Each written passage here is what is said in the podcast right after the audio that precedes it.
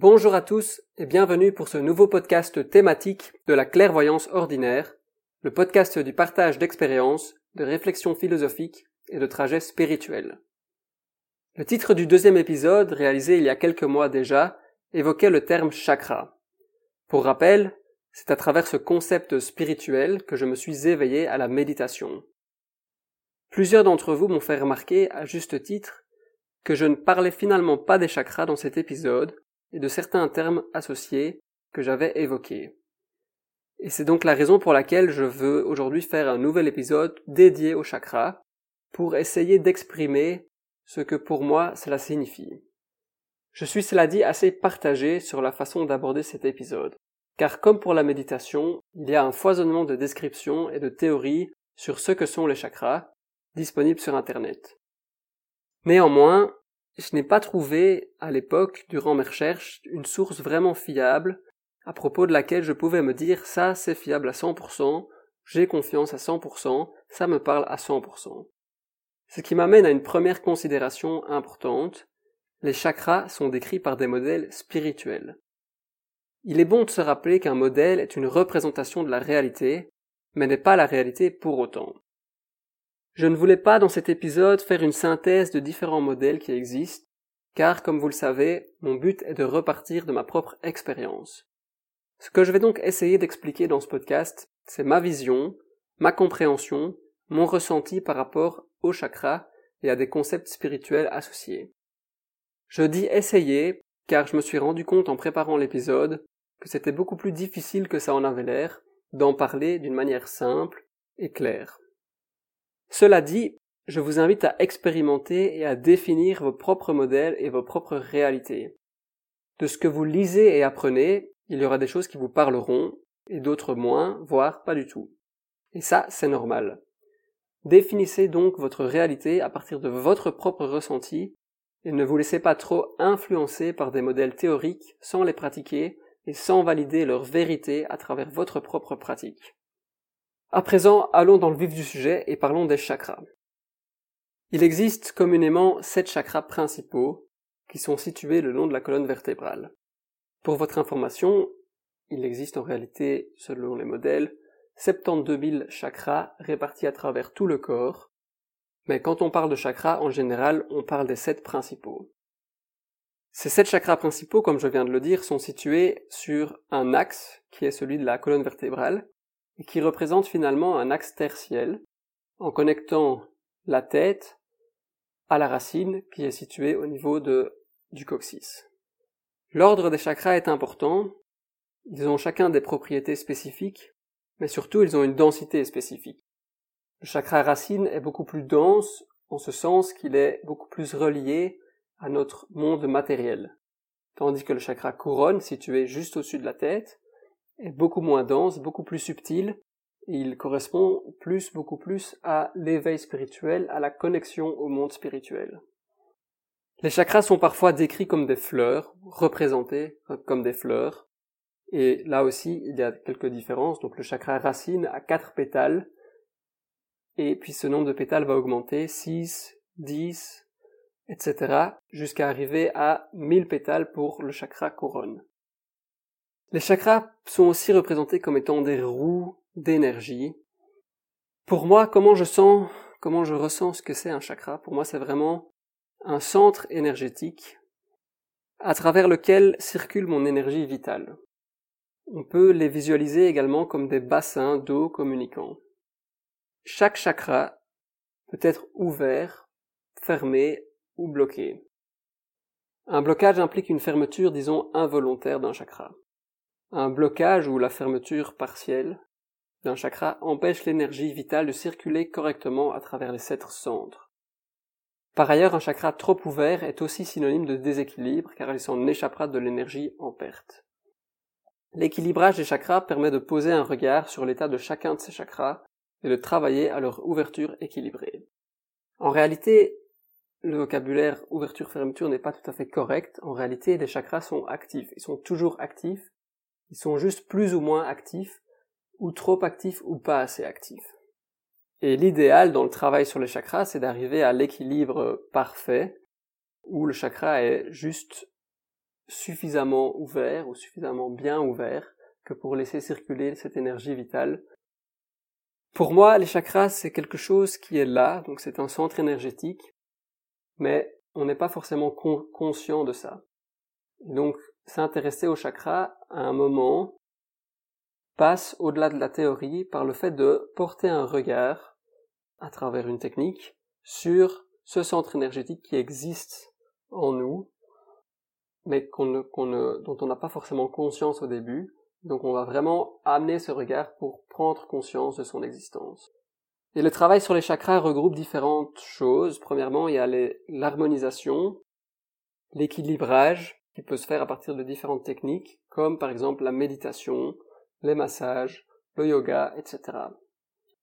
Et il y a un deuxième travail qui est plus pour moi le, disons, le développement des chakras, qui a une, une autre visée qui vise à atteindre l'illumination à partir d'un travail sur ces chakras. J'y reviendrai légèrement plus tard dans cet épisode. Chaque chakra va avoir des propriétés particulières et spécifiques. Et donc celles-ci sont bien décrites par les modèles qui sont plus ou moins euh, en accord les uns avec les autres. Et je vais y venir juste après cette courte introduction. Et donc ce que je voulais encore dire, c'est que pour moi, en regard des chakras, l'état d'une personne à un moment donné, c'est vraiment comme si on faisait une photo de lui en visualisant ses chakras qui sont à ce moment-là plus ou moins actifs. Ça, ça fluctue tous les jours, toutes les heures, et ça fluctue également avec le travail qu'on fait. Donc l'idéal de, l'idée dans l'harmonisation des chakras, c'est de équilibrer tout ça, et l'idée dans le développement de ces chakras, c'est vraiment de parvenir à ouvrir de manière euh, optimale tous ces chakras en commençant par la base, pour permettre cette illumination. Prendre conscience de l'état d'une personne, et en particulier de soi-même, à partir de la connaissance de ses chakras et de la perception de ses chakras, ça permet d'avoir une carte ou une boussole qui va nous indiquer quel chakra devrait être harmonisé, quel type de comportement devrait changer dans ma personne pour pouvoir grandir et évoluer dans ce monde. Et ça, c'est pour moi l'importance de tout ce modèle des chakras, c'est vraiment une de ses utilités fondamentales, c'est de définir, de guider, de donner la trajectoire d'un trajet spirituel, d'une évolution spirituelle. Donc je voulais juste passer en revue les, sept chakras principaux en vous donnant uniquement leurs couleurs caractéristiques et ce qui pour moi ils représentent. Donc le premier chakra, le chakra racine, c'est Muladhara. Sa couleur est rouge et pour moi, il représente l'ancrage que nous avons dans ce monde matériel. C'est le chakra racine, donc c'est le plus dense de tous les chakras. Celui qui est le plus proche euh, de notre monde matériel. Le chakra racine est également associé, de par son ancrage, à tout ce qui est physique, typiquement au corps physique. Donc si on veut travailler sur son chakra racine, on va vraiment aussi prendre conscience de son corps, être conscient de son corps, et travailler sur toutes, toutes des activités qui font travailler le corps. Le deuxième chakra, c'est le chakra qui s'appelle Svadhisthana. Sa couleur est orange. Et pour moi, il représente la créativité et l'énergie sexuelle. Il est situé, euh, donc Muladhara, il est situé au niveau du bas de la colonne vertébrale, donc au niveau euh, plus ou moins des organes génitaux. Svadhisthana, il est situé quelques doigts en dessous du nombril. Manipur, sa couleur est jaune, et pour moi il représente la maîtrise de soi, c'est le siège des émotions, il représente le fait de prendre sa place dans ce monde, et c'est un chakra central, en ce sens qu'il y a des énergies qui se mélangent au niveau de ce troisième chakra, et c'est là qu'on commence à percevoir les intuitions, qui sont des, éléments plus subtils, beaucoup moins matériels, donc c'est en développant ce chakra qu'on va, qu'on va améliorer sa perception des intuitions. Le quatrième chakra, c'est Anahata, sa couleur est vert, c'est le chakra du cœur, qui représente pour moi la compassion, la capacité à donner et la capacité à recevoir, qui vont ensemble, pas l'une sans l'autre. L'une sans l'autre pourrait représenter un déséquilibre de ce quatrième chakra du cœur. Par ailleurs, le chakra, euh, le troisième chakra, Manipur, est le chakra du plexus solaire. Donc il est situé au niveau du diaphragme, le chakra du cœur étant situé au niveau du cœur. Le cinquième chakra, c'est le chakra Vishuddhi. C'est le chakra de la gorge, situé au niveau de la gorge. Sa couleur, c'est le bleu électrique. Et c'est un chakra qui va être impliqué dans tout ce qui est communication euh, avec les autres, verbal, non verbal, euh, création euh, artistique. En gros, c'est qui va nous permettre de d'extérioriser notre créativité. Le sixième chakra, c'est Atna. Sa couleur, c'est le indigo. C'est le chakra du troisième œil, situé entre vos deux yeux. Euh, c'est le chakra pour moi qui représente la clairvoyance, l'introspection et l'ouverture au monde spirituel. Et enfin, le dernier chakra, le chakra couronne, c'est le, chakra qui s'appelle Sahasrara, qui a une couleur violet ou blanc. Il est situé juste au-dessus de la tête et il représente le pôle spirituel et il est synonyme euh, de l'illumination. Si on atteint entre guillemets le développement du septième chakra, parce qu'en réalité on ne développe pas son, septième chakra, il se développe par lui-même à partir du travail qui est fait sur tous les autres chakras. En fait, euh, quelqu'un qui a pu ouvrir ou activer de manière équilibrée son septième chakra, c'est quelqu'un qui est proche de l'illumination. Rappelez-vous que tout ceci est un modèle. Personnellement, je n'ai encore jamais visualisé le chakra du cœur comme vert, par exemple.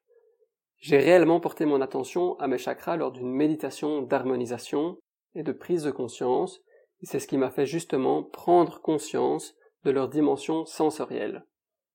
J'ai, au cours de cette méditation, visualisé mes chakras d'une manière qui est bien personnelle. Et je crois que pour chacun ce sera différent. Tout comme pour les accords Toltec qu'on évoquait dans les précédents épisodes, connaître la théorie ne nous soustrait pas à la mise en pratique.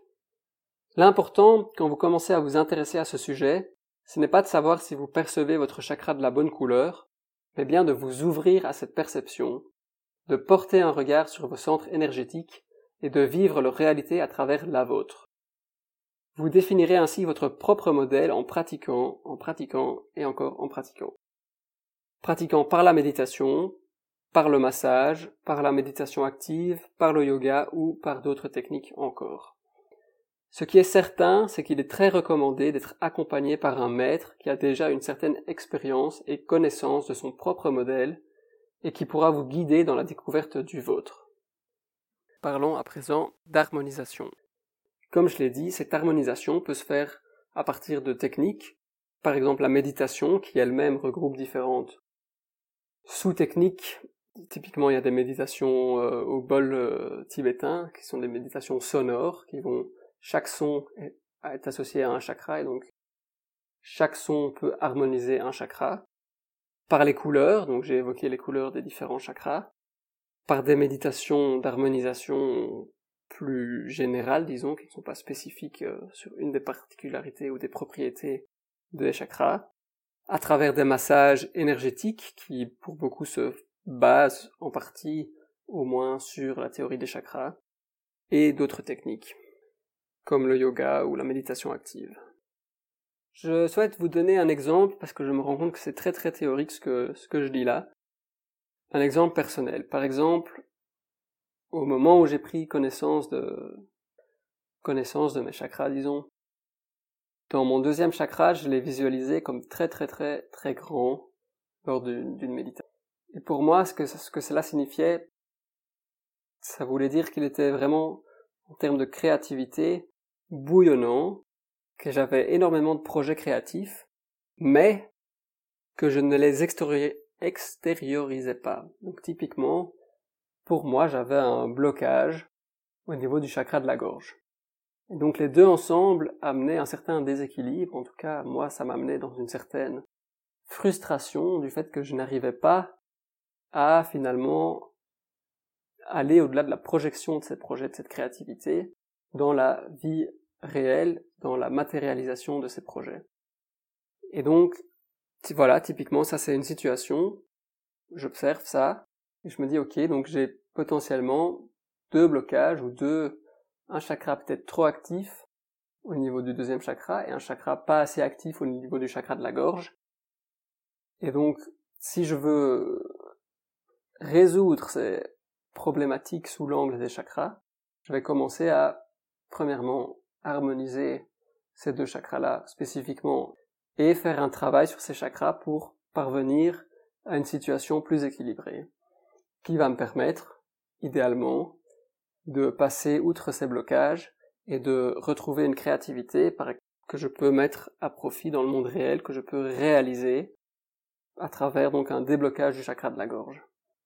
Donc c'est vraiment, ça part de situations réelles, ça part vraiment de comment est-ce qu'on vit, comment est-ce qu'on se sent, comment est-ce qu'on se comporte dans la vie, dans nos interactions avec les autres, avec nous-mêmes. Quels sont les déséquilibres dans ces interactions? Et à travers un travail spirituel, une réénergisation, un rééquilibre, une réharmonisation spirituelle, d'avoir des impacts dans la vie concrète réelle. À présent, je voulais revenir sur trois termes qui sont la Kundalini, illumination et réalisation, que j'avais aussi évoqué euh, durant le deuxième épisode, je pense, et sur lesquels je n'avais pas dit mot ensuite. La Kundalini est pour moi l'énergie de l'éveil spirituel. Ceux qui cherchent à atteindre l'illumination par un travail sur leur chakra vont chercher en réalité à faire monter la Kundalini depuis le chakra racine dans lequel elle est au repos jusqu'au chakra couronne.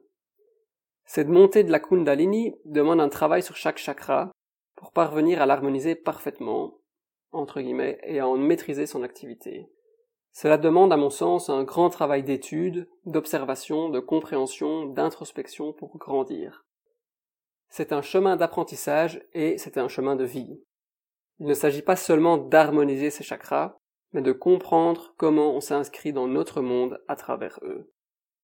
De manière similaire à l'application des accords Toltec, une harmonisation des chakras peut être comparée à la lecture d'un accord. C'est loin d'être l'intégration nécessaire pour grandir, même si c'est une étape inévitable. Finalement, les chakras sont des centres énergétiques pourvus de certaines caractéristiques et la santé des chakras reflète la manière dont nous nous inscrivons dans le monde physique d'abord, spirituel ensuite. Porter un regard sur ces chakras, c'est mettre en lumière une forme d'énergie spirituelle qui existe en chacun de nous. Harmoniser ces chakras, c'est permettre de rééquilibrer la façon dont on s'inscrit dans ce monde. Porter une attention et harmoniser nous permet d'évoluer, de grandir, de prendre conscience de la manière dont nous agissons, dont nous vivons.